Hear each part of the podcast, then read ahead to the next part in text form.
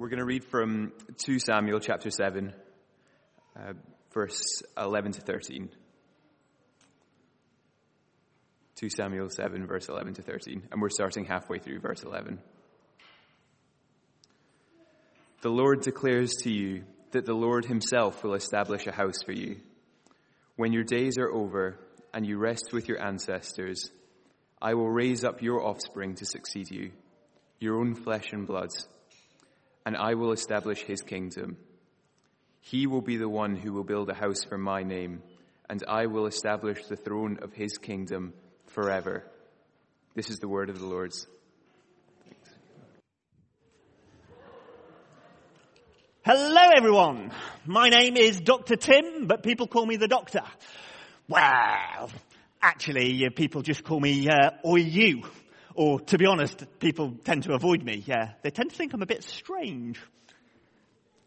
Can't imagine why. Uh, anyway, I've heard that you're all here today to look at God's great Christmas promises. Well, I am here to help.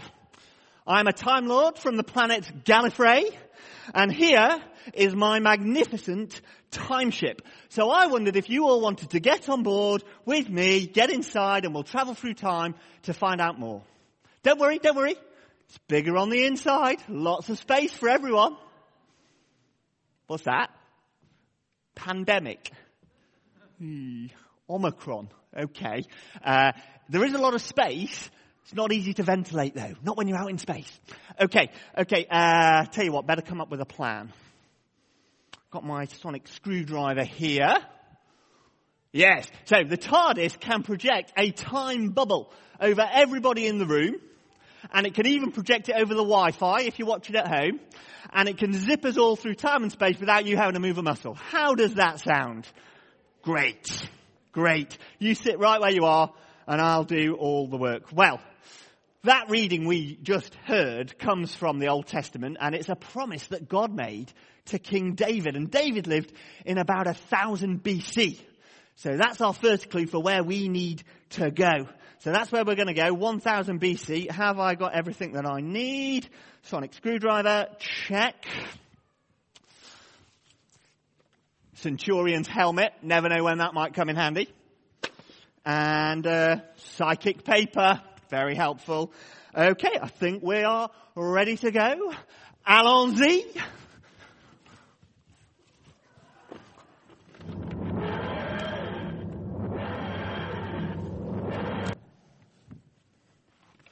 Oh, here we are. And according to the chrono clocks, we are in a thousand BC and we're looking, oh, there he is.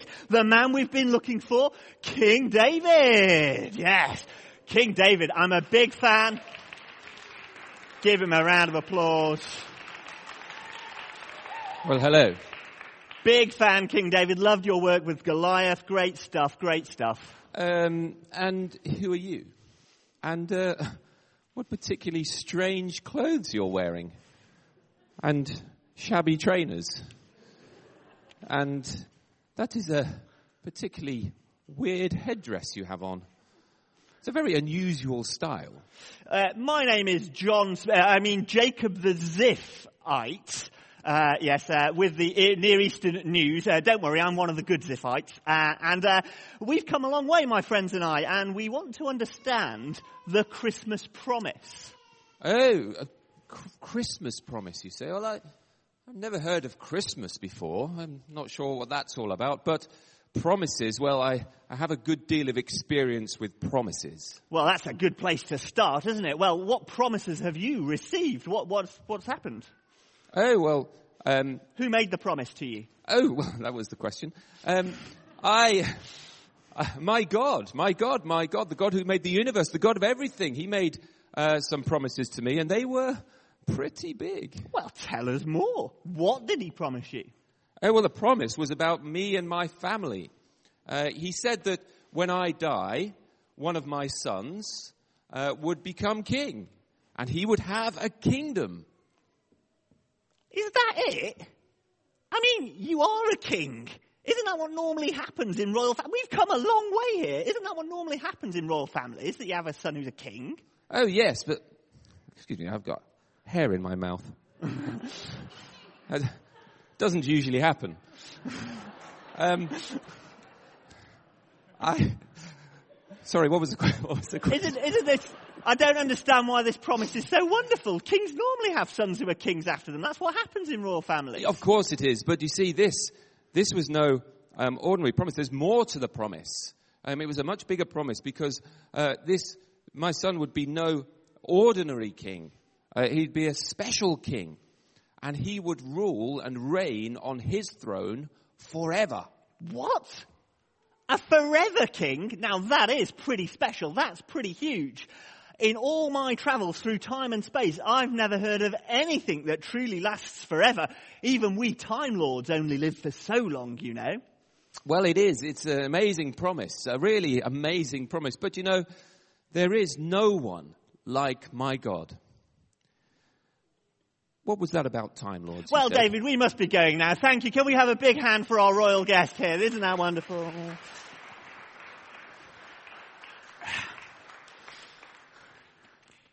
And now I'm back as Tim. Okay. Well, already this morning we've heard of some pretty big promises, haven't we? Uh, promises from the Gambian president that he'd rule for a billion years, or match of the day presenters promising to uh, present in only their underpants. Uh, well, well, promises are sometimes big promises like that, aren't they? We've seen a few of those. But actually, promises are sometimes more everyday. It's something we all do. We make promises. We, we try and keep them, I guess. Uh, I don't know if anyone here has promised to tidy their room. Anyone ever done that? Hands up. Some people are honest enough. They've promised. Did you actually do it? Keep your hand up. Okay, no, fine. Uh, you might you might make a promise that you're going to get off your Nintendo Switch when your parents tell you to. Uh, you might have promised your boss at work that you'll finish a piece of work before Christmas. Anyone had to promise that this year, I wonder? Or promise that you'll do the dishes. Promises can be sort of everyday things, and they can be enormous things. But here's the problem with, with promises sometimes, and especially with big promises. Sometimes we're able to keep them, but sometimes we struggle to keep them, don't we? Sometimes we're just not able to keep promises. And because we sometimes struggle to keep promises, it means we can sometimes struggle to believe promises because we know that they're not always kept. Now, it's not just us who make promises. Throughout the Bible, God makes lots of different promises to different people. God promises Noah, for example, that he makes a promise that he won't ever send a great flood over the earth again. He promises Abraham uh, a people, land, uh, and blessing. But today we're looking at the promises God made to King David. But God, it's important to know this about God, God is in the promise making business. Now, I'm going to give you 30 seconds where you are and see if you can talk to the people around you. And what are some of the things we've heard this morning that God promised to David? Talk to someone near you. What are the things we heard God promised to David? Okay, well, I think we were looking for three big things to take out of God's promise to David, three different things uh, that he promised. And the first promise was this He promised David a son. Uh, a promise that he'd have a baby who would be a son, who would rule after him. And if you want to know where to find that, that's in 2 Samuel uh, 7 and verse 12. And it says it on the screen there. Uh, when your days are over and you rest with your ancestors, I will raise up your offspring to succeed you, your own flesh and blood, and I will establish his kingdom. That's the first thing God promised to David, a son to rule after him. At one point after David had died, one of his family members would rise up and God promised that that person would be a king. They'd have a kingdom. And actually, that's the second thing that God promised. That he promised that that son would have a kingdom and there's a crown. Um, now, again, we said it in the, we saw it in the drama, didn't we, with the doctor there. He wasn't that impressed at first because he thought, well, that's just normal for royal families, isn't it? So we have a queen in this country and she has children and grandchildren and some of them, if they were born first or whatever, they, they've always expected that it's just natural, it's just ordinary that when one reigning monarch dies, a king or a queen dies, the next person in line will take up the throne. And God promises to David that will happen for you as well. Your, your children will take on the throne after you. But there's something special about this king and this kingdom that God promised. And we picked up on it, didn't we? it's going to be forever. It's a forever kingdom. Uh, verse 13, which will come up on the screen for us now. And God said to David, This son who's going to come, he will build a house for my name, and I will establish the throne of his kingdom forever. One of these sons of David, one of these uh, people who are going to come and sit on his throne, is going to reign forever. Now, why was that such a big promise? Well, if we know the story of the Old Testament, then we know this. God's people needed someone to lead them because when they were left on their own, everyone did what they wanted and it was a mess.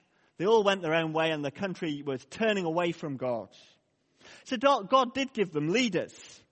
And some of those leaders were okay, but most were pretty rubbish, to be honest, and, they didn't help the people turn toward God. But, but even when they got a good ruler, a, decent king who loved God and wanted his people to love God too, he might have done some good for a little bit.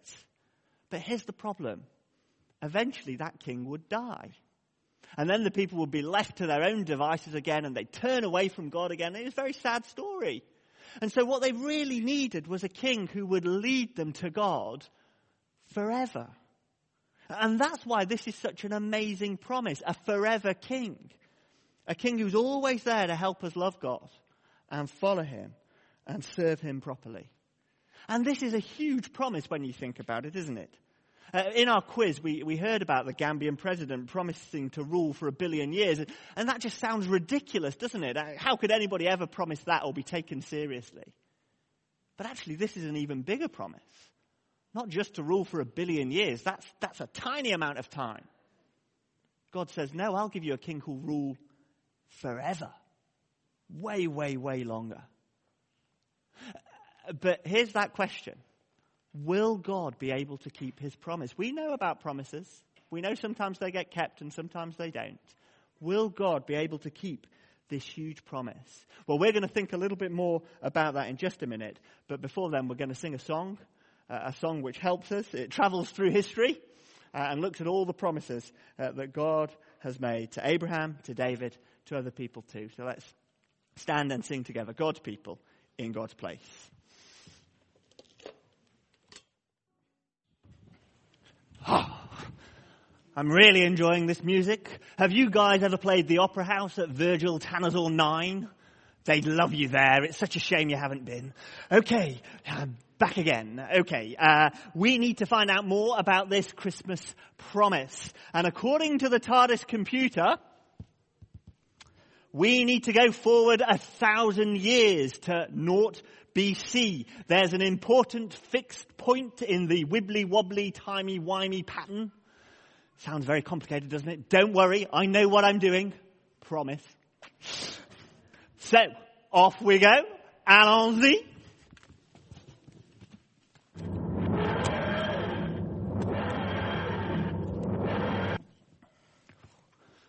If you're feeling slightly dizzy, it's a perfectly normal side effect of time travel. It's fine. Right, now we're in 0 BC, and the Romans are around, and I did say, didn't I? This might come in handy. Very good, very good. Oh dear, the headdress has gone off. Never mind. Okay, we're looking, we're on the lookout for somebody. And uh, hold on, over there, there is somebody. She's going to walk right by if we're not careful. Excuse me, miss, miss, could I have a moment of your time? Yes, uh, wow, you look strange. How can I help you? Uh, my name is Jonas Smithus, centurion. Uh, don't worry, I'm one of the good centurions. It's, it's okay. Uh, I was wondering if you could help me answer a few questions. Believe it or not, this is not the craziest thing that's happened to me recently. So what? sure, I'll help out. Brilliant, wonderful. I'm trying to understand something called the Christmas promise. Really? That's so exciting. Um, I've been thinking about promises a lot recently. That's brilliant. What a place to start. What promises have you been thinking about? I've been thinking about the promises God made to David. Oh, we know him. We met him not long ago. Great guy, great guy. Uh, okay. Uh, well, anyway, uh, I a month ago I was visited by an angel. I, I was pretty terrified. Never happened before. It never happened before. He, what? what did the angel tell you?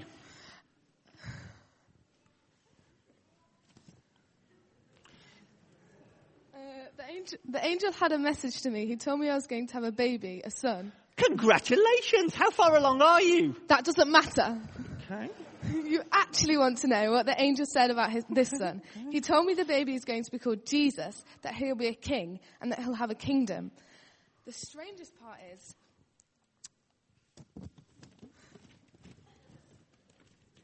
that he'd be a forever king. It almost sounds too good to be true. It almost sounds like God's keeping his promises to King David. No way, that's amazing. What a, what a stroke of luck running into you. I can't believe it. Anyway, we all need to be getting back into my time machine now. Uh, so can we have a big round of applause for Mary, everybody? Great stuff, great stuff.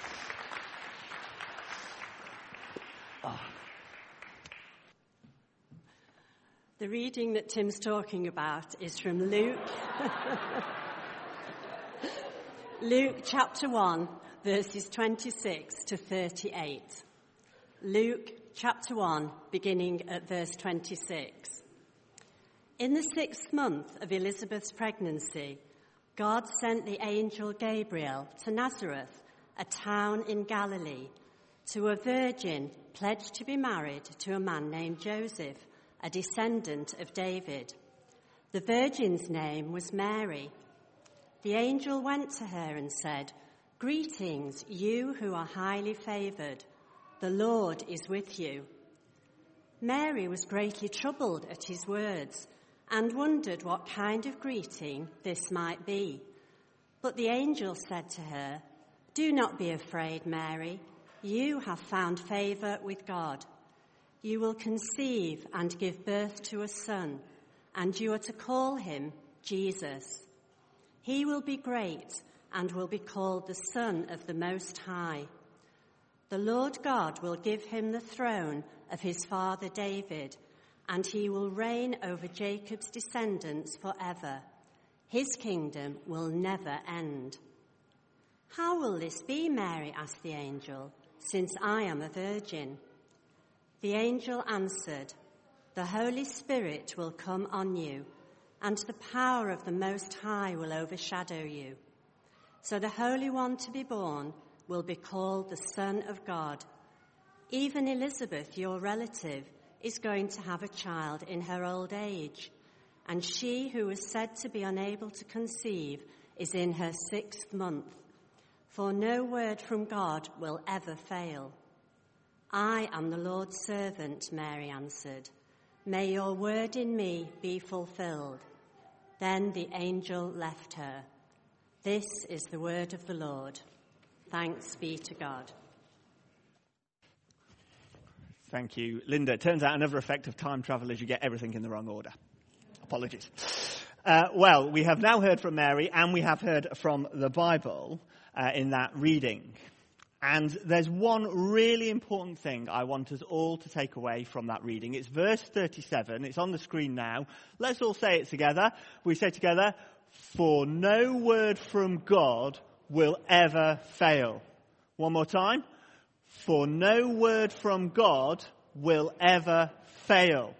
That is the big thing we all want to take away from today. And it's the thing we can take away when we think about the promises that God has made. It's really important to know that because God's made them and no word from God will ever fail, it means we can be certain those promises will be kept. And we're going to think about those big promises to David.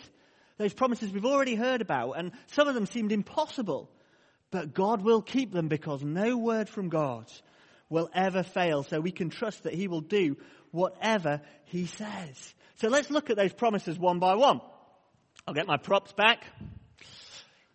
First of all, the promise of a baby, a son, someone to rule. Uh, the, the, first promise was that there would be a child, uh, someone to take over. And in our passage in Luke, in fact, there were two babies mentioned. There is Jesus, who Mary's going to give birth to, and it talked about Jesus' cousin Elizabeth. And she was going to give birth as well to, to John the Baptist. And that all seems relatively ordinary, I suppose. There's a hospital just down the road and babies get born there every day. But actually, in this case, it seemed again like it was an impossible promise that they would have a baby. Because you, you heard it in the reading, didn't you? Elizabeth was thought to be unable to conceive. That meant everyone thought she couldn't have a baby. God says, don't worry about that. Don't worry about what people think.